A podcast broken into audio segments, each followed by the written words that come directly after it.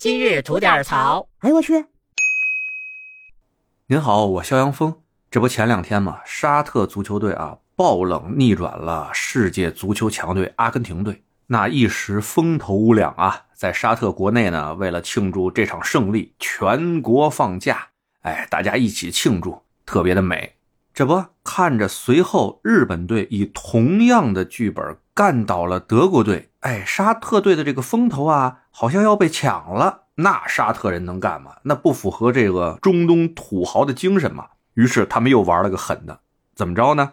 您听我说，据这个马卡报的报道啊，沙特阿拉伯已经开始着手将 C 罗和梅西一起带到沙特联赛效力。梅西、C 罗一起去沙特踢球，朋友们，你们敢想吗？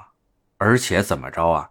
他们已经正式向这个 C 罗发去了合同，据悉啊，能给这个 C 罗提供两个赛季两亿欧元的薪酬，那可就是将近十五个亿的人民币啊，并且呢，还有可能啊，让他来为二零三零年的世界杯申办做代言人。那具体多少钱又不好说了。想想人家梅西啊，一个旅游大使，一个亿，对不对？别说这事儿成不成吧，那不少球迷可就热闹开了。哎呀，一会儿说吧活久见系列，一会儿说是大结局系列，更有不少球迷意淫啊，说把这个梅西和 C 罗一起给他们签到中国国家队来，能不能带着我们国家队有一个质的飞跃，在世界杯赛场上叫嚣乎东西，挥突乎南北？我说呀，这事儿啊，咱想想算了。咱就算人家能来，但是呢，你得看看人家俩人带的是什么样的队友，对不对？你看了梅西，人是带了阿根廷队呢，不照样输沙特吗？那像这种集体体育运动啊，人数越多，个人能够发挥的作用吧，它相对来说越小。说白了吧，你这整个木桶里边就是有两根通天的木头。剩下的短板啊，全是二寸来高，你也就装个二寸来高的水。那这事儿又要说回到一个老生常谈了啊，说的人也说累了，听的人也听烦了。什么话呀？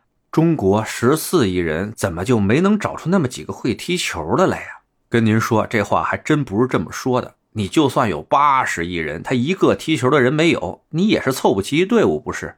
中国和印度恰恰就是这样，全世界两个人口最大的国家，但是足球人口呢太少了。有些数据统计啊，中国的足球人口还不如泰国和越南多，那都没人踢球，您怎么跟人家拼呢？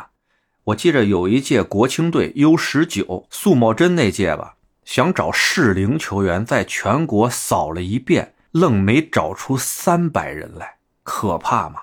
您就想想吧，您身边有没有一个人啊？一个人每周能够固定的踢一次正规的足球比赛，有一个吗？所以啊，这也是没办法的事儿。作为一个负责任的吐槽节目，咱们也不能光说问题不想办法，对不对？哎，我给大家就出个辙啊！我这个办法呢，能够让中国国家男子足球队在二十年内跻身世界一流球队的水平。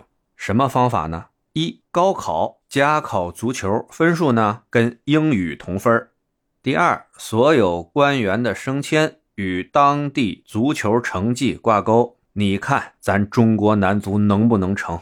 行了，多了不敢说了哈。想聊新鲜事儿，您就奔这儿来；想听带劲儿的故事，咱有左聊右侃这节目呢，期待着您的点赞和评论。得嘞，今儿就这，回见了您的。